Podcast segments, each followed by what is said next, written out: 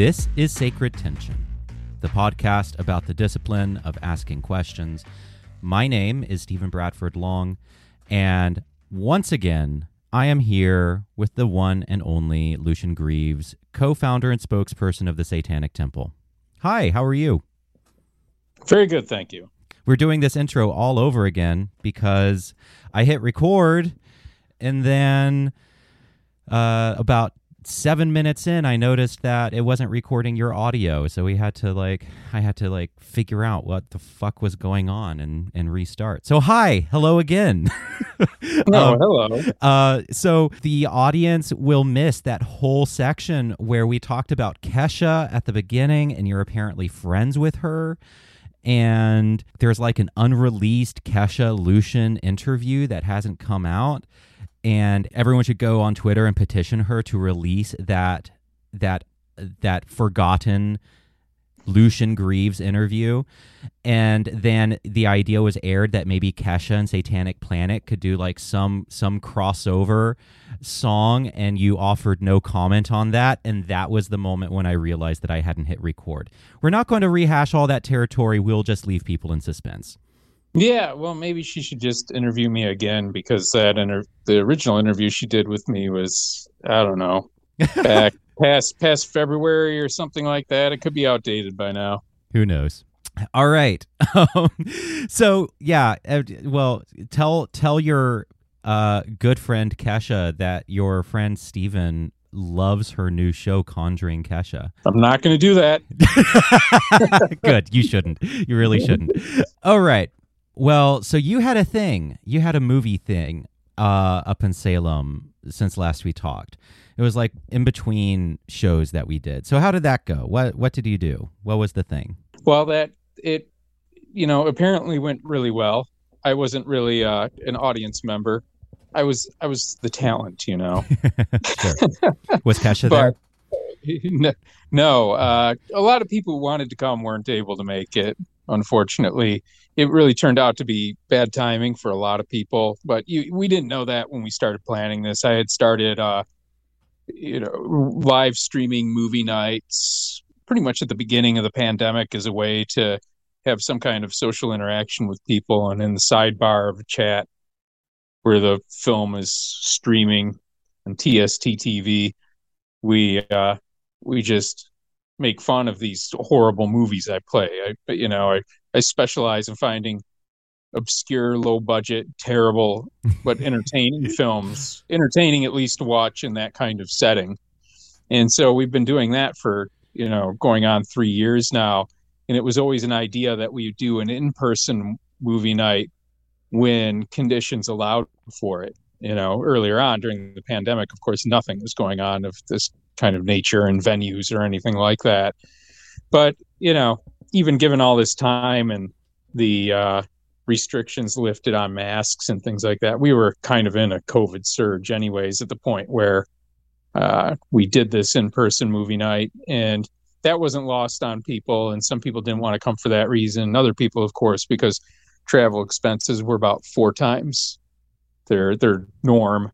Uh, a lot of people stayed home too, but it was still a good crowd, and you know, most importantly, in my mind, uh, Satanic Planet played. My mm-hmm. band played its first show, which was a surprise show for the in-person movie night. During intermission, we took to the stage, and and there we went. First show ever. That's and, amazing. Uh, I didn't realize that was your first show. Um, not only was it the first show, it felt like it was the first time we had actually kind of performed together in any coherent way because we had very little time with, that we had given ourselves to do rehearsals. Hmm. And the rehearsals were all a disaster before the actual live show. How so? How how were they disasters? Well, it was mostly technical problems. You know, yeah. I I was encountering problems of feedback with uh, this effects processor I was using, problems of compression to the point where, you know, I, I was getting very unpredictable results from the microphone, being like I could shout into it and you'd hear nothing, and then all of a sudden it would come in way too hot. And then we were in a real tight kind of restrictive rehearsal setting. And when we started playing with the drummers and everything, I couldn't hear a fucking thing. And then I uh, there was that kind of panic about, well, you know, what if I can't hear my cues doing this live? You know, like the the idea that I'm not actually going to be able to hear where the track is at while I'm supposed to be on time with my vocals and everything else. So, you know, ended up buying an ear monitor, you know, Mhm. a little earbud piece to Yep. to hear what's going on better and uh you know, some other equipment and but then we got into the the venue and they had a great sound system and some of that seemed superfluous because we could actually hear ourselves and you know and and we we delivered i think in a way that indicated that we uh, were far more prepared than we actually were and i'm i'm happy with that outcome That's always a good feeling. yeah because Um, it seemed yeah. really really idiotic of me at the time just before we were doing this i thought well shit and i also put myself in a position where we're live streaming this you know we haven't had a successful run yet and this is our first performance ever Oh my god. we're live stream it so that everybody can have this you know for for eternity if uh if it goes terribly wrong Uh huh. Well, I'm glad it didn't go terribly wrong. Uh, something that not many people know about me is that I went to school for uh, classical music. I was a classical vocalist. And so there were seasons when I was performing every single week. And the anxiety of just thinking about any kind of situation where anything can go wrong on stage still like over a decade later just terrifies me the the the anxiety is so overwhelming so yeah that's that's impressive that you got through that Well, I got I have to say I still think it's it's less impressive than doing the ad hoc speaking engagements with Q&A and stuff like that. I think I still think that's a bit more rough, you know.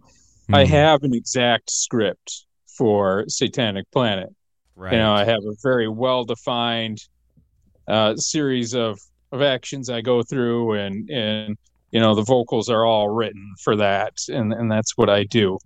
There's no Q and A afterwards. There's no reason for anybody to be so upset that they come and stab me up on the stage. Oh, boy. you know, Okay, so now. actually, um, so before we get to that, I just realized that I forgot to thank my patrons. I won't go into my regular spiel uh, because we're already into the show.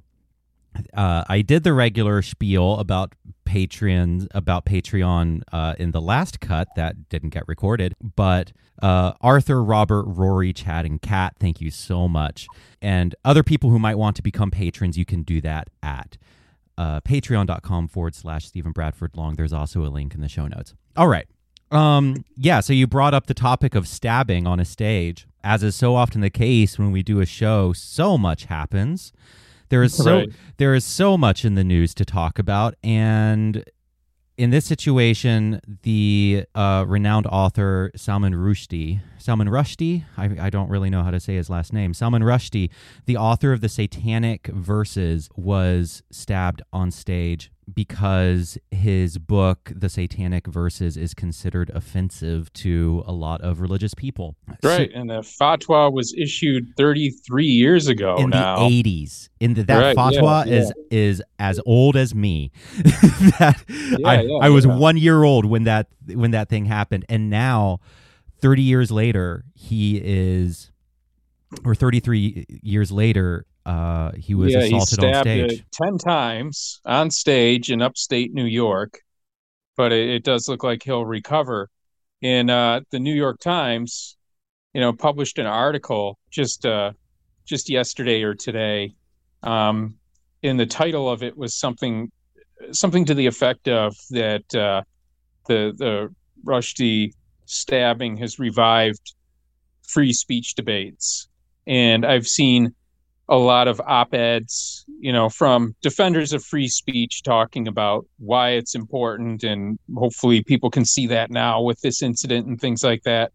But honestly, I don't think that this stabbing has provoked any debate about No, I free don't- speech. I don't think it has. I well, and the reason I don't think it has is because this has been 30 years in the making. Well, and it's just fallen that, on deaf we're, ears. We're in a world now where, you know, previously it was 1989 when uh, the fatwa was issued against Salman Rushdie, and at the time, Jimmy Carter wrote an op-ed in New York Times saying that, you know, he thought the book was very offensive, and he he he took that that uh, position where, you know, essentially we shouldn't be applauding this kind of offensive speech and we shouldn't promote it and we shouldn't amplify it. But the First Amendment stands and it's uh, important and all that, which I feel is kind of nonsensical. yeah, but it's cowardly. uh, yeah, yeah, it, it's cowardly, but it's not as offensively cowardly, I don't think, as the people who won't stand by the First Amendment, even in these circumstances, and instead just insist that, you know, we must do away with the concept of free speech entirely. yeah. And, you know, for the New York Times to say this has revived the, the debate on free speech, uh, I think, you know, all we're really seeing right now is the defenders of free speech feeling emboldened to come out and say that they defend free speech and artistic liberty and all of that. But I'm really not seeing the articles from the anti free speech sides giving the however. And I think that that's because we live in an environment now where people take this a la carte attitude towards their issues. And if one scenario is troublesome, they'll simply ignore it for something that's more conducive to their argument. So, you know, they'll ignore Salman Rushdie, and then you know, in the same very on the very same day, they're likely to draw tenuous relationships between certain media and certain events, uh, suggesting that we need to do away with free speech. Uh, I mean, calling for somebody's death, you know, harassing people, libel, defamation, those kinds of things, they're already illegal. Yep. Right. But what we have now is a real push to to illegalize offensive speech. And we've gotten this from the beginning of the, uh, the the inception of the Satanic Temple. I've seen messages all the time from people saying, if it weren't for our fourth tenet, they could stand by us. And our fourth tenet, of course, upholds the freedom to offend. Yes. And some people just don't understand why we even have that.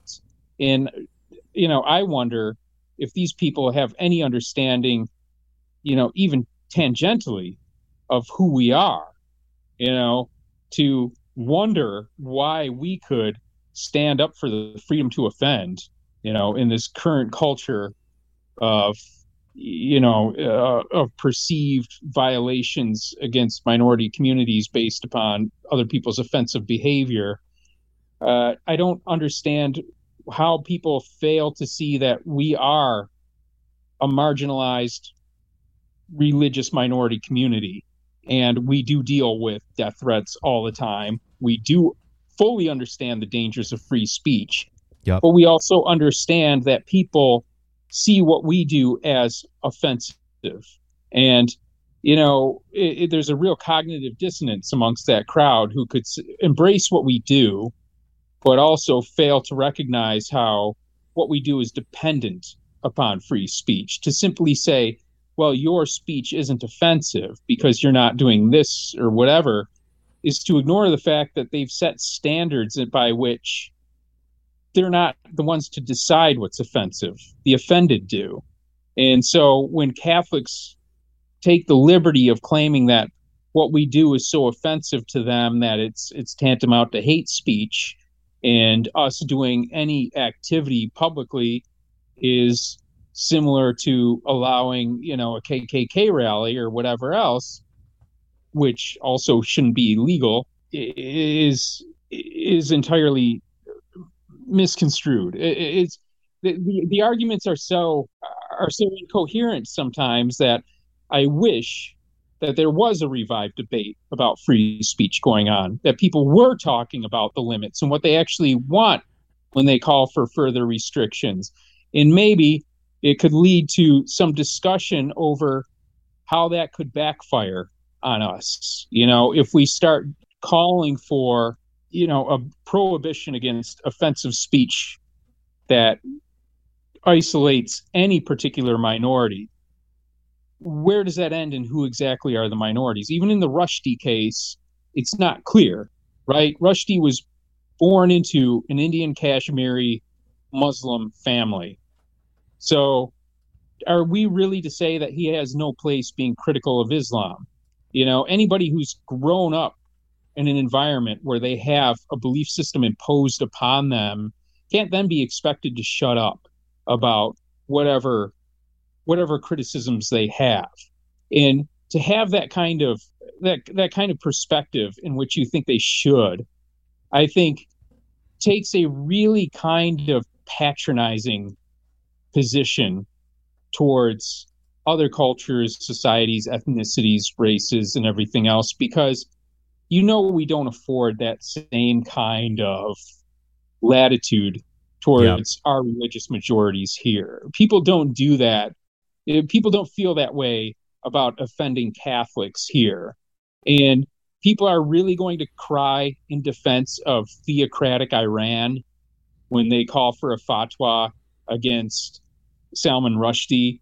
I, I, I guess it's just that provincial notion that everything's the same everywhere in the world as it is in the United States, and that you know the, the Muslim uh, populations are a minority anywhere they go, and feel a unique sting of American readers reading something they feel is defamatory against them. And if in 20 years from now the United States is very much in the midst of a, its own theocracy, which you know is not out of the question. Imagine how patronizing it would be to hear people overseas from other cultures denigrating heretics like us and yep. saying we have, absolutely have no right to pick on you know uh, this uh, this rich culture of Christianity that we clearly don't understand, right? Even though we've grown up in this environment, we've been uh, we, we've we've felt the uh, uh, the oppressive sting of their attempts to legislate our lives, and then we're going to deal with people telling us that we're, we're we're too we're too insensitive in our, our criticisms against that.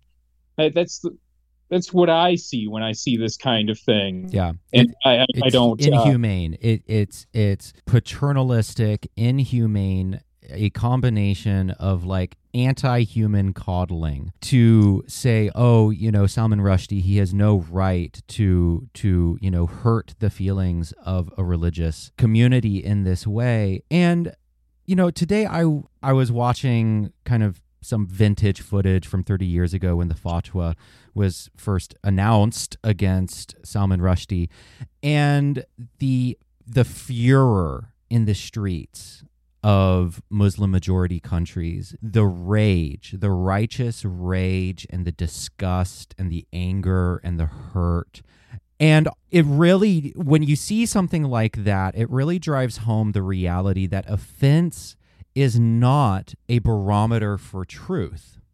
Offense on its own means nothing. Offense on its own is an emotion, and that's it. We don't have to elevate it to any sort of truth. The truth might be elsewhere. And in fact, I think most of the time the truth is elsewhere and is not necessarily somehow embedded in the offense that we all feel, you know, the, the in this human reaction. But it it's such a deceptive emotion because it feels so righteous. Offense feels so righteous and has such a sense of moral clarity to it. But that's an illusion. And you can watch these uh, riots of Muslims in the streets, burning effigies of Salman Rushdie, and realize that the moral compass is just broken. Their moral comp, their their offense meter was just broken. It was it was it was misfiring in that occasion. And if we elevate offense to the lo- to the status of truth or morality, then we're just in big fucking trouble because offense is just an emotion. Sometimes there's truth beneath it, but very often there isn't.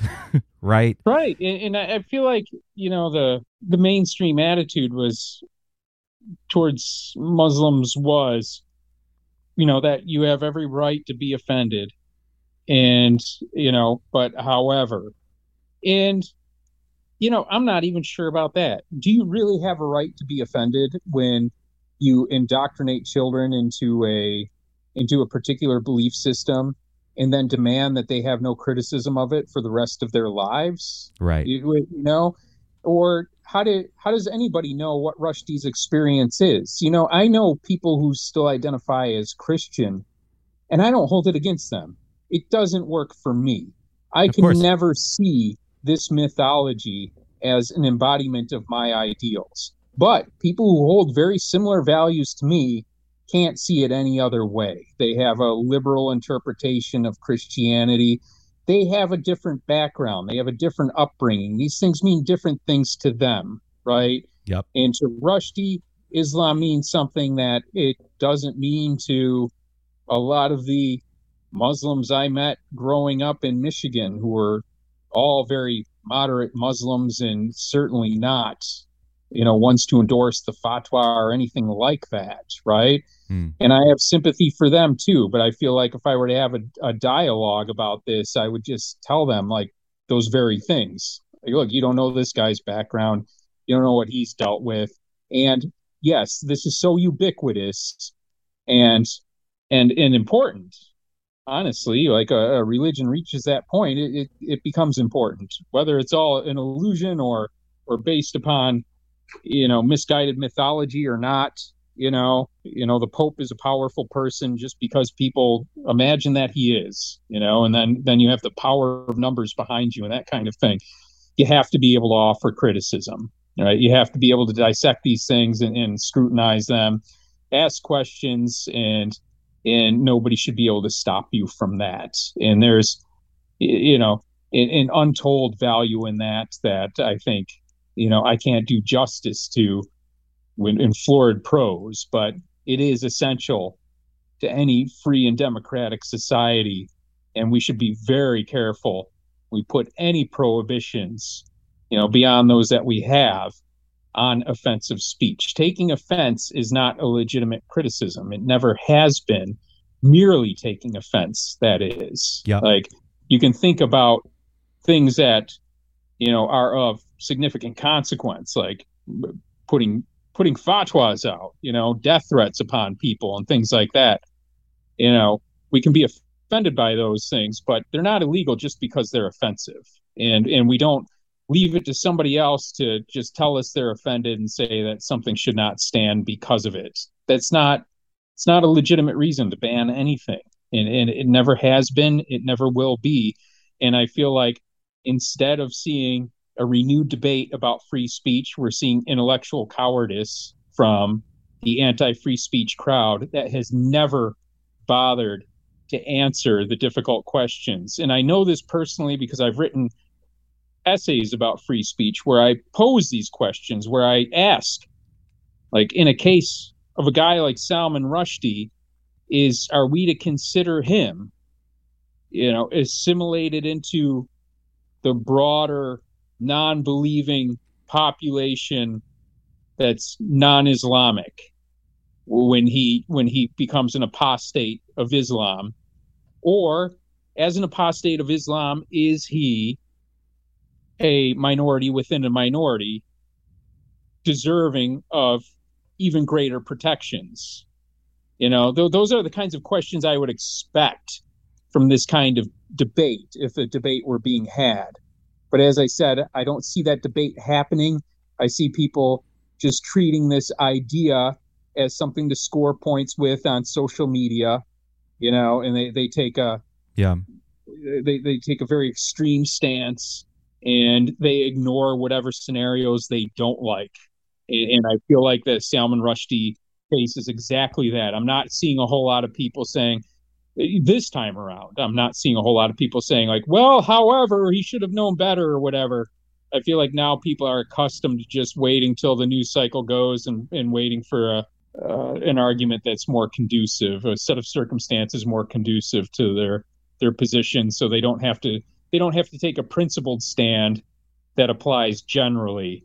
They just like to pick and choose. Right. You know, the ACLU, which used to be the the bastion of free speech. So they, they've said nothing. They, They- have they- said nothing. And and that to me, I think just that to me is symptomatic of the response to this whole thing. I mean, like you said, the pro free speech people are you know, They're emboldened jumping all over it. jumping all over it to you know people like us are jumping all over it and making it a topic of conversation but but i think a lot of a lot of other people in the you know quote unquote discourse are just it, it's just crickets. And it's the same with the aclu which used to be you know the greatest bastion of free speech in the united states or one of at least. And um they've they i in my opinion they've completely lost their way in recent years as as defenders of free speech and they have been dead silence at least as of this recording. They have been dead silent. And well, um, yeah, and it's been it's been uh, almost a week now. it has been almost a week. So i doubt they will say anything but how do i want to say this? Okay so i know catholics for whom satanic imagery say the black mass for example and the black mass is an inversion and blasphemy of the catholic mass and that that is specifically what makes it a black mass is that it is a an inversion of the primary features of the catholic mass. There are catholics for whom the very existence of a black mass happening is just a form of psychic psychological torture to them it is a it is a sort of heartbreak and torture and offense that to my eyes seems unbearable. And i remember having a conversation not with a catholic but with a, a christian friend of mine who is generally very supportive and very um you know very very progressive and we're great friends. But i read some sections of a black mass to him and he just burst into tears. He just started sobbing because the there was such a powerful visceral response. And and they oh where do i want to go with this? That sense of heartbreak at a symbol being used in the quote unquote wrong way. That sense of heartbreak and confronting that heartbreak and, confronting that offense and that anguish, it, that's kind of necessary to living in a democracy, in a pluralistic democracy. And so, you know, another example, I just recently read Naked Lunch by uh, William S. Burroughs. And I mean, just total levels of depravity, just like unbelievable levels of depravity. And it came out in the 60s. And I'm like, I cannot even imagine how America in the 60s responded to this book. And William S. Burroughs was a was a champion of free speech. And the reason is because that that feeling of grossness and offense a pluralistic society demands that we maybe not 100% defeat it. People may never completely overcome that disgust response, but at least that it be contained enough so that we can have a cooperative body politic, right? And when I look at the response to Salman Rushdie in parts of the Islamic world, caveat not the entire Islamic world, but you know, and and definitely in certain parts of it, in certain theocratic corners, that's a that is a level of disgust that does not allow for any sort of pluralistic existence whatsoever. Well, yeah, I mean, going back though to the idea of the black mass and this bringing somebody to tears, I think there's it's a it's a very unsophisticated view a lot of people have when it comes to blasphemy, which I would hope anybody who has any affinity for Satanism would realize that the blasphemous is important to us internally, you know, personally, and not just something we engage with because we're hoping it'll piss somebody off in our immediate proximity at the moment we're doing it. Yep. Like to us, you know, blasphemy itself has the transcendent value that other people get from the mainstream religious teachings themselves, perhaps. Our ability to remove ourselves from it, to take the things that we've been indoctrinated with and embrace their opposite, even even when we've been told that those things will put us into a pit of eternal torment or that you know these are thoughts that must not be thought you know there's there's a very liberating feeling that comes from being able to embrace blasphemy. And a lot of us you know came to satanism in that way where we might have been unbelievers but you still have that visceral response to something that's been so imprinted upon you yeah. that it gives the blasphemy that relevance. And in that way blasphemy is very important. And even though we have our own affirmative values and we're totally willing to accept it when those values are in line with somebody or some group or church that identifies themselves as Christian or whatever. You know, we don't simply change our point of view to be the opposite of what somebody else says. Hmm. Uh, you know, you can often define anything by its opposites you know, and for a lot of Satanists, we feel that a lot of our values are diametrically opposite of those that were traditionally imposed by the Christian religion. Yep. And that's a legitimate viewpoint. That's a viewpoint that isn't one meant merely to provoke and offend. You know, it's it's a it can be a viewpoint held by responsible adult thinking people and it can be a very legitimate religious viewpoint as well. So to treat blasphemy in this way as though it's always just an effort to offend the true believers and adherents of a religious practice is beyond insulting to the reality on the ground. And, and you know not to beat a dead horse, but going back to that idea of being raised in an environment and having these things imposed upon you your entire life, and then having somebody have the audacity to say that you simply don't have the understanding necessary to put these criticisms upon upon this group because apparently you have to agree with them enough to be one of them to identify as one of them to have any criticism at all right? As Absolutely. though that, yeah. that's possible, as though that could possibly work out. So, no, there there really is no excuse for the idea of standing by anti-blasphemy laws, and I honestly feel that with the lack of respect for free speech on both sides of the political spectrum, you have the right trying to ban books and burn books again Yep. While while simultaneously upholding themselves as the defenders of free speech when they find themselves banned from social media platforms or whatever else. But on the opposite side of that, you find people who are dumb enough to take those right wing fanatics at their word that they are defenders of free speech and figuring therefore free speech must be entirely abandoned. And I think that this leads inexorably eventually towards anti blasphemy laws in the United States hmm. if the Republicans sweep their way back into power, fully realizing that they can get away with anything they want in the wake of Trump and desperate as ever to appeal to an ever more militantly fundamentalist evangelical base. Right. Yeah. No one. No one should buy into the uh, Republican talking points about free speech.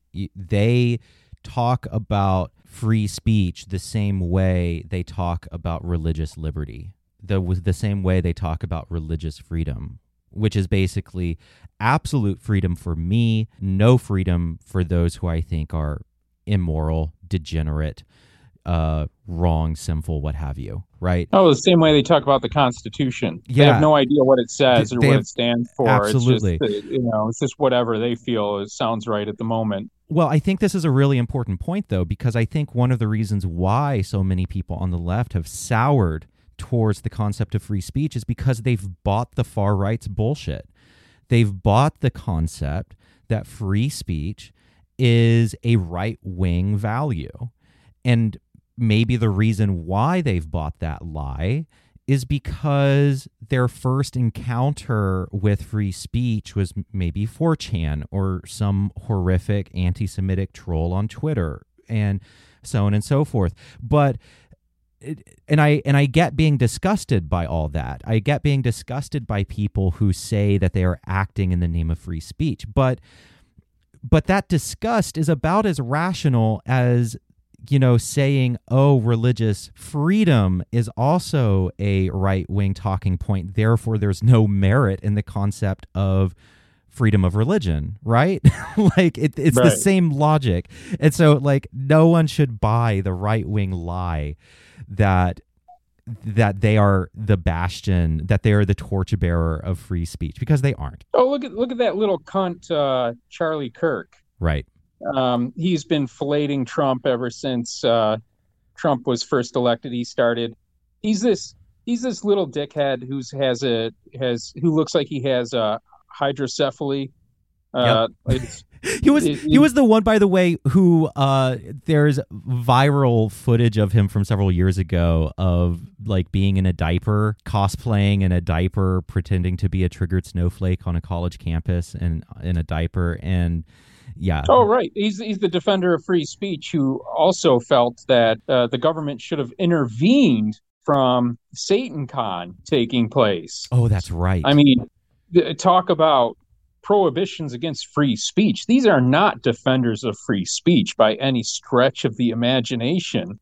Yep. But that's no excuse for, you know, any of us to match their tactics by being just as hypocritical and disingenuous, yep. ignoring the case of Salman Rushdie in favor of claiming, well, you know, if Breitbart weren't allowed to publish, then, you know, we we speculate that, you know, so many so many uh, marginalized people wouldn't have been killed by police this year or whatever else you know whatever kind of tangential relationship they can they can uh, determine from anything you know with or without any evidence at all or you mm. know or or evidence based upon lived experience which is a you know which is sometimes valid as uh, as a means of actually listening to the populations you're talking about but is often abused to just say well we just have to take everything you know the person we prefer to listen to says at face value without listening to anybody else. Yeah yeah exactly.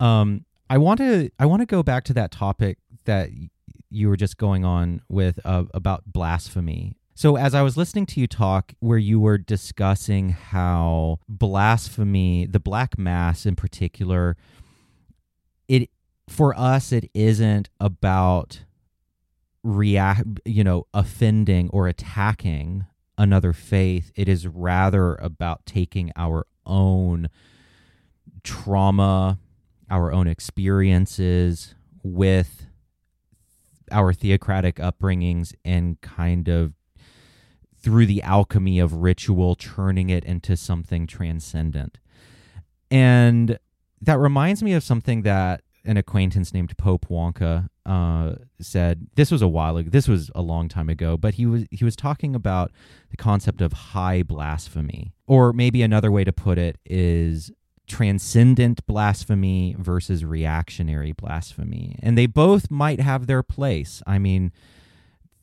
And and we can't create a world where either of them are illegal, and we can't create a world where I where either of them are forbidden, right?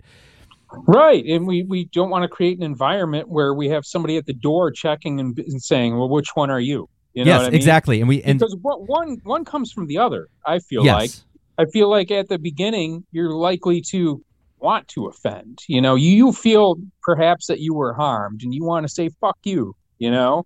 Yep. But for some people, it's just not that, and I think people evolve also, where they realize this has personal value to me, but I really have no interest in raising the ire of somebody else. However, I'm going to be true to myself and I'm going to do what I want to do. And nobody should be re- restrained from doing that. And there's an important message in that. You know, mm-hmm. there's uh, there's an important message for people who maybe haven't thought that deeply about these issues, might have similar exposure to similar things, but you know, it, it's it's always nice to know. It's always nice. Mm-hmm. There's there's always going to be the apostates and blasphemers around, you know, do we want to pretend they're not there? Do we want to ignore them? Do we want to do we do we want to silence them just to make sure that nobody's offended? Yeah. Yeah.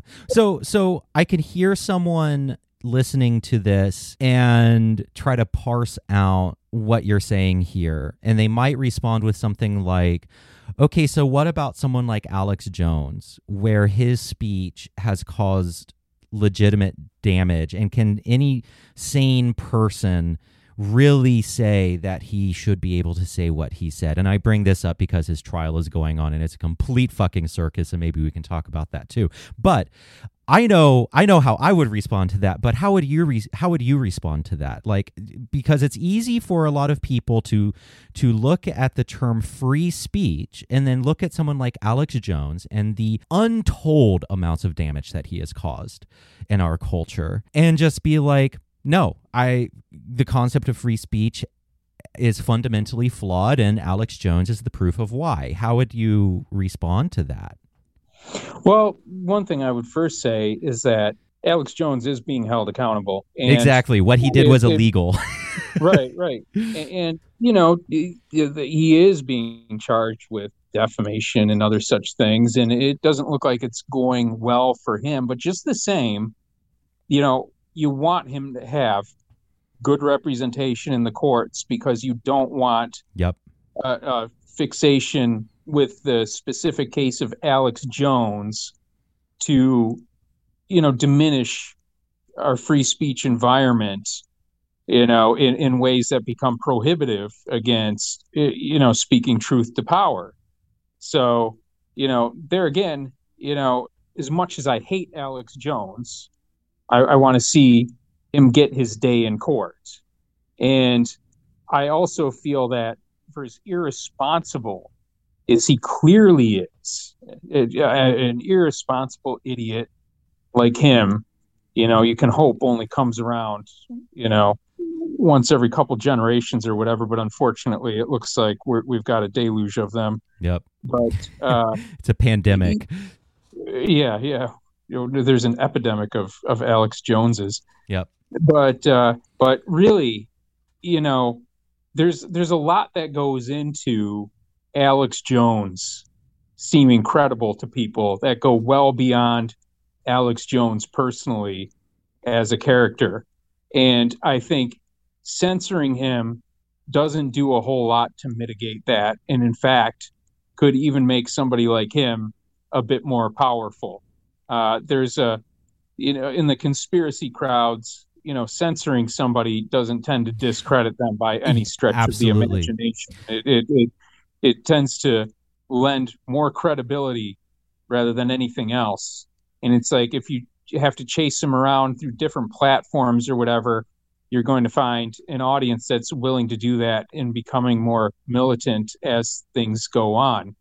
You mm-hmm. know, I, I feel like after a while, idiots like Alex Jones tend to bury themselves. And, you know, I know there's a lot of people who like to say that uh, uh, deplatforming destroyed Milo Yiannopoulos, but that's revisionist history, not not in the least. Uh, the protests against Milo Yiannopoulos made him a household name. That's right. You know, he he really he really flourished after I think it was uh, uh, was it Berkeley where they yeah they it was it was the Berkeley and... riots yeah it was and it got very dangerous very quickly.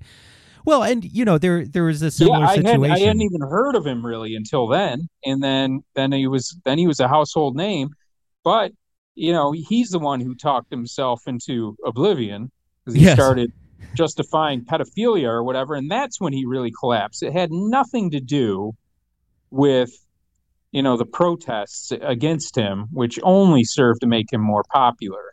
And that's the thing with a guy like Alex Jones. These ideas don't go away. These ideas, they need to be confronted. And we definitely are in the throes of a real epidemic when it comes to misinformation, fake news, and things like that. Hmm. And, you know, we have to find ways to mitigate the propagation of such on the internet while still respecting the value of free speech, the principle, and thing like things like that. You know but, what? You know, we really have to have that respect.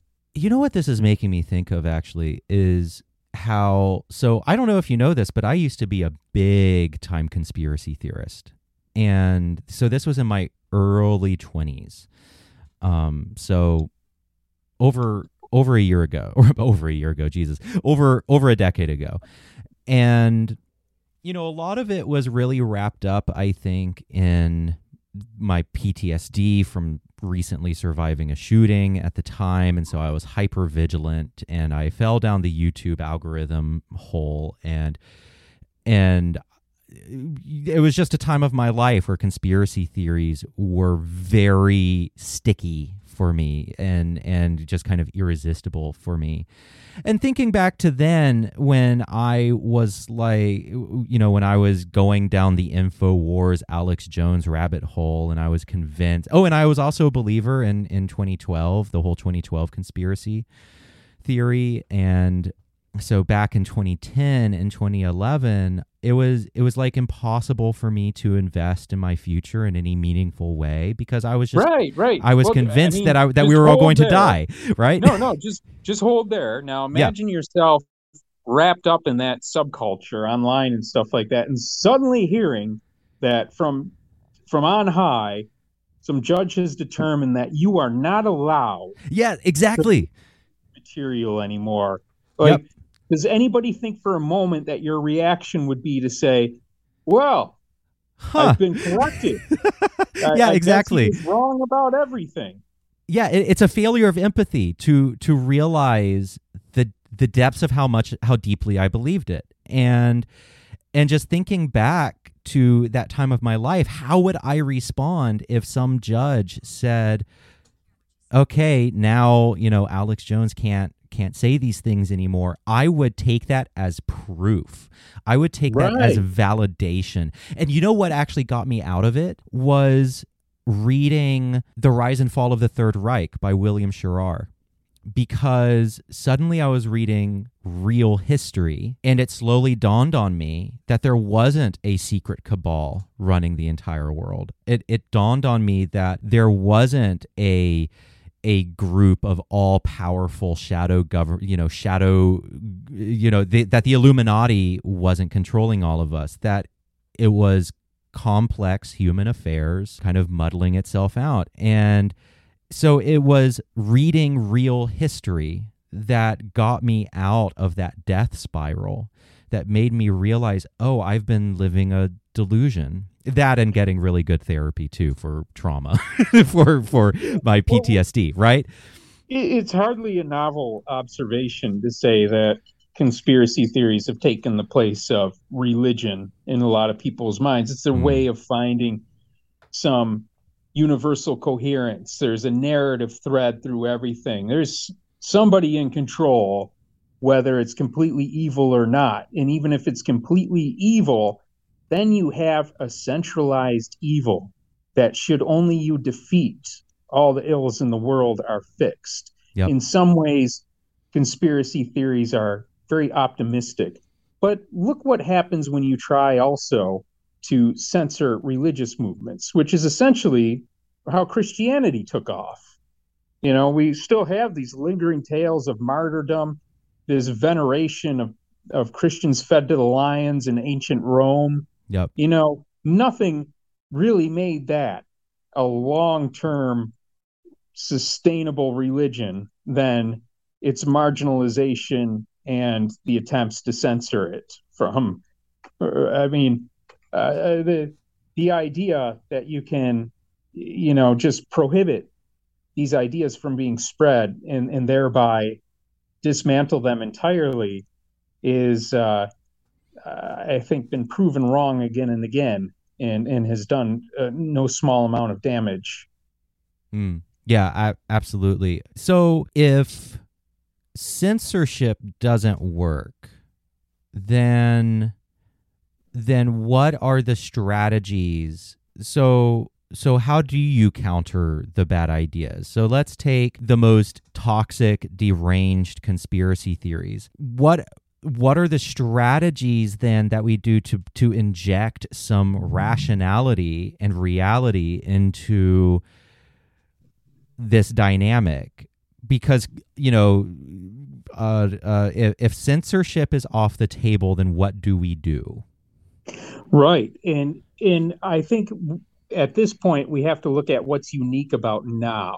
Mm. you know it's like we've been dealing with conspiracy theories from the very beginning you know when whenever media was propagated you know there's always been fake news there's always been dumb ideas there's always been uh, radicalized movements and stuff like that. What's unique about now that makes this a situation in which you know people are again talking about prohibiting free speech after we had a, a period of entrenchment where you know people took as you know a an understood platitude that that free speech was a fundamental value in democracy and and everything else. And I feel like, well, the idea of the marketplace of ideas, where good ideas can counter bad ideas, and uh, and eventually the truth will win out, has been compromised by the way the big tech companies run their algorithms online.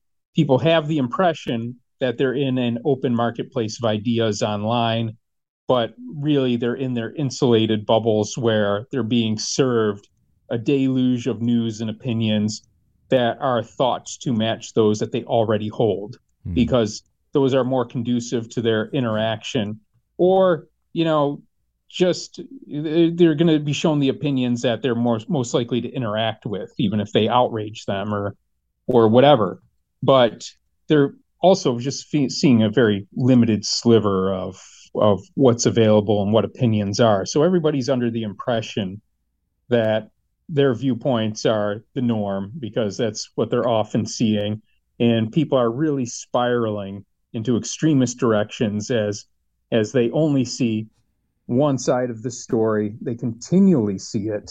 They often see the same fake stories again and again and those fake stories seem to lend credibility to them. Yeah. But I I I do think that in order for us to mitigate the damage of the current corruption of the information environment, we need to kill the surveillance capitalism model of social media and big tech internet companies, which is to say that this idea that they have some kind of free reign to collect whatever data they can on us indefinitely, determine our proclivities, our positions, what we'll respond to, and and hold on to those you know metrics uh, for the rest of time or for the rest of your life or whatever.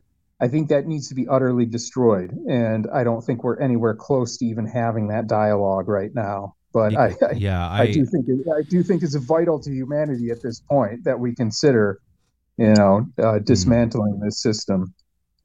You know, a a big piece of the puzzle fell into place for me when I talked to Jonathan Rauch about his book, The Constitution of Knowledge, several weeks ago. And the argument that Jonathan Rauch makes is that free speech is really only functional if we have the institutions that are able to maintain it well, right? And so, take for example, Twitter. Twitter is not a platform that adheres to what Jonathan Rauch calls the constitution of knowledge, which is a, a set of time tested, proven norms and and wisdom about how discourse works well. And when those rules or, or when those norms become violated and when those institutions start to deteriorate or you know be,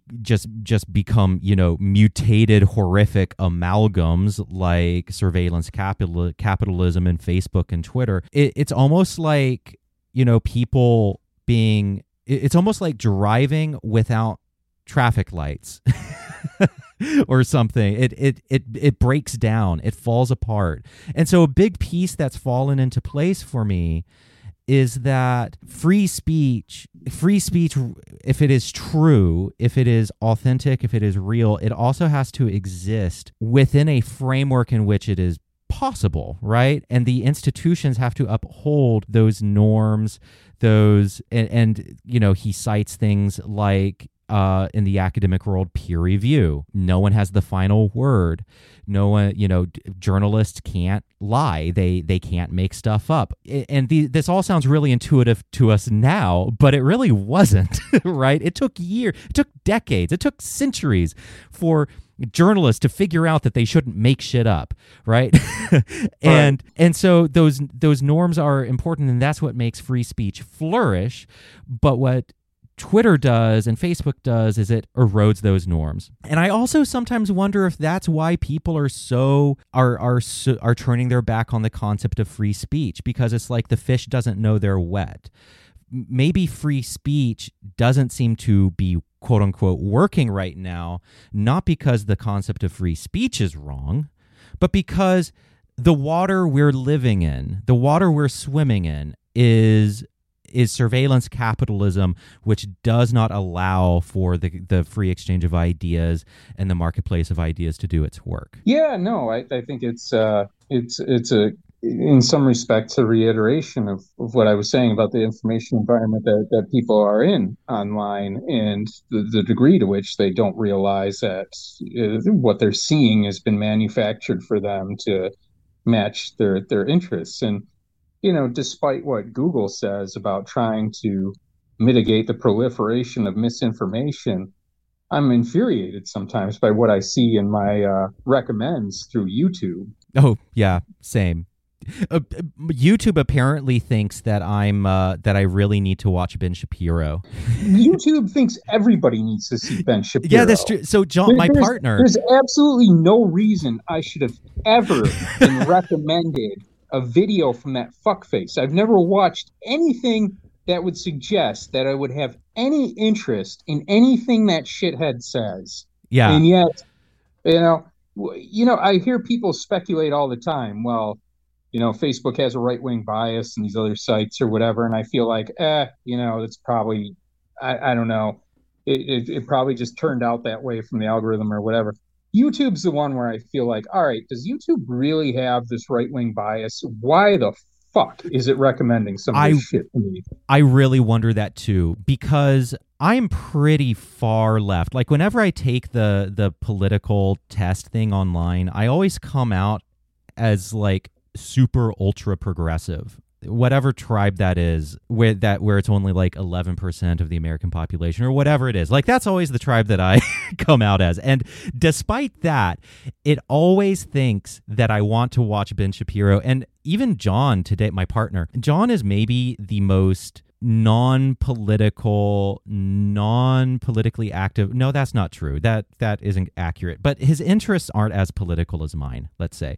And he was just like why the fuck is youtube recommending ben shapiro to me? What is it about this? And no so i seriously do think that that youtube might have a right-wing bias for whatever reason. I don't know why. Yeah, yeah, no, I, I see it too. Like I said, like I'm I'm always looking up, uh, you know, outdated materials on on YouTube and in low budget movies that are, uh, eh, you know, so abandoned that somebody was able to upload them to YouTube or whatever. But but nothing, nothing would indicate that I would give a shit about Ben Shapiro.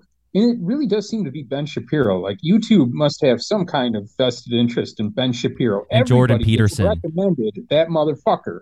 Yep, Jordan Peterson too.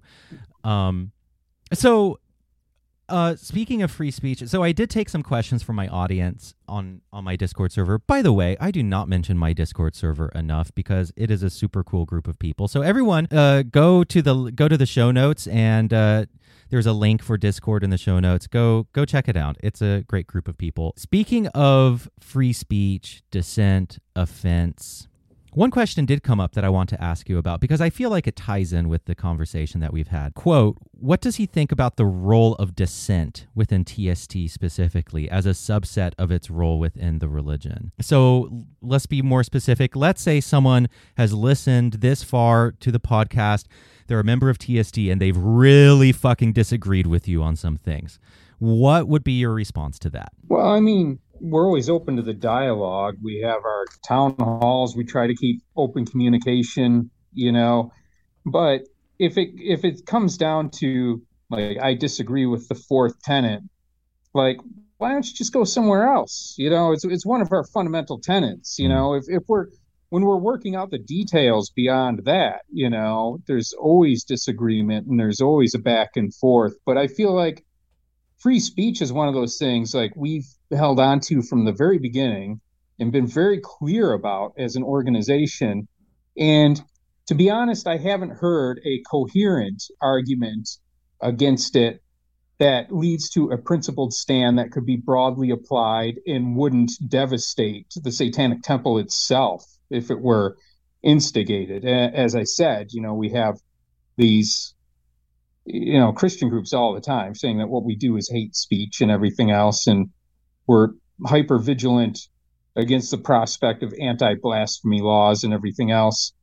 You know, so I feel like the people who say, well, you just have to reconsider the one of your own fundamental tenets I think, well, maybe maybe you should reconsider having any part of us because that that's that's a lot to ask, you know. Mm-hmm. But you know, that said, again, you know, when it's not an issue of trying to change the very tenets upon which this organization is based, and and instead discussing tactics of how we best arrive at the goals we all share that we want to get to, you know, we always want to leave that discussion wide open. There are people in TST who really dislike, for example, the way I articulate my own Satanism. And I've heard from them, and I think that's fantastic because Satanism is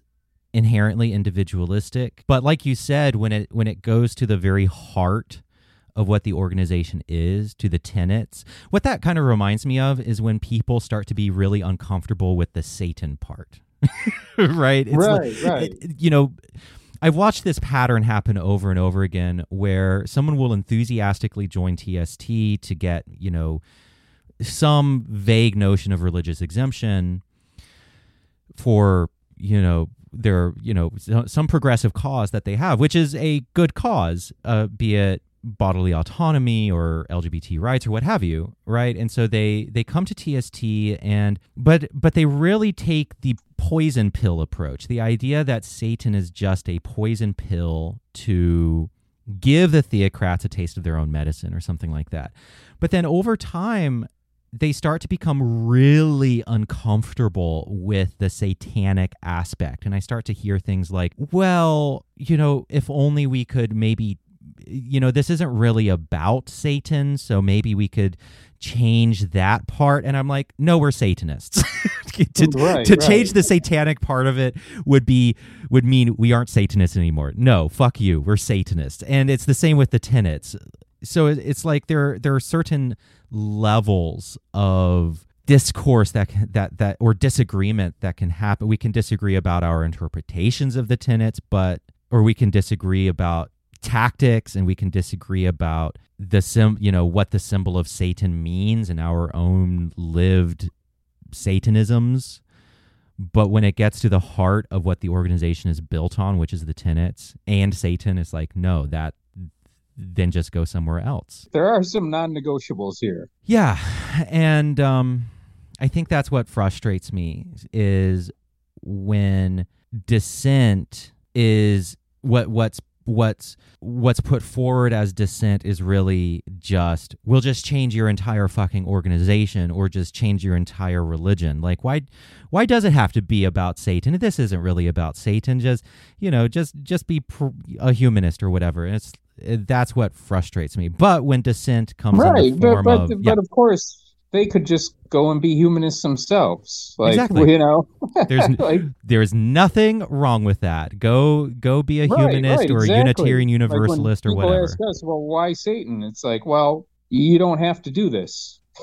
you know. Absolutely. Yeah. Well, I th- I'm trying to think if there's anything else on my mind, but I think I think we covered it all. We covered your movie night and Satanic Planet performance. We talked about Salman Rushdie I think I think that was all that I had. Is there anything else that you wanted to discuss? No, I think we did it. I think it's a success. I think it is a success. And um, dear listeners, I always welcome feedback. And uh, I love hearing back from all of you because this is a conversation and this podcast is just one side of that conversation. So uh, please leave a comment on my website, stephenbradfordlong.com. You can email me uh, using the contact form on my website, or you can join in the join in on the conversation on Discord. I would love that too. Well, that is it for this show. The music is by 11D7. You can find it on iTunes, Spotify, or wherever you listen to music. The show is written, produced, and edited by me, Stephen Bradford Long, and it is made possible by my patrons at patreon.com forward slash Stephen Bradford Long. As always, hail Satan, and thanks for listening.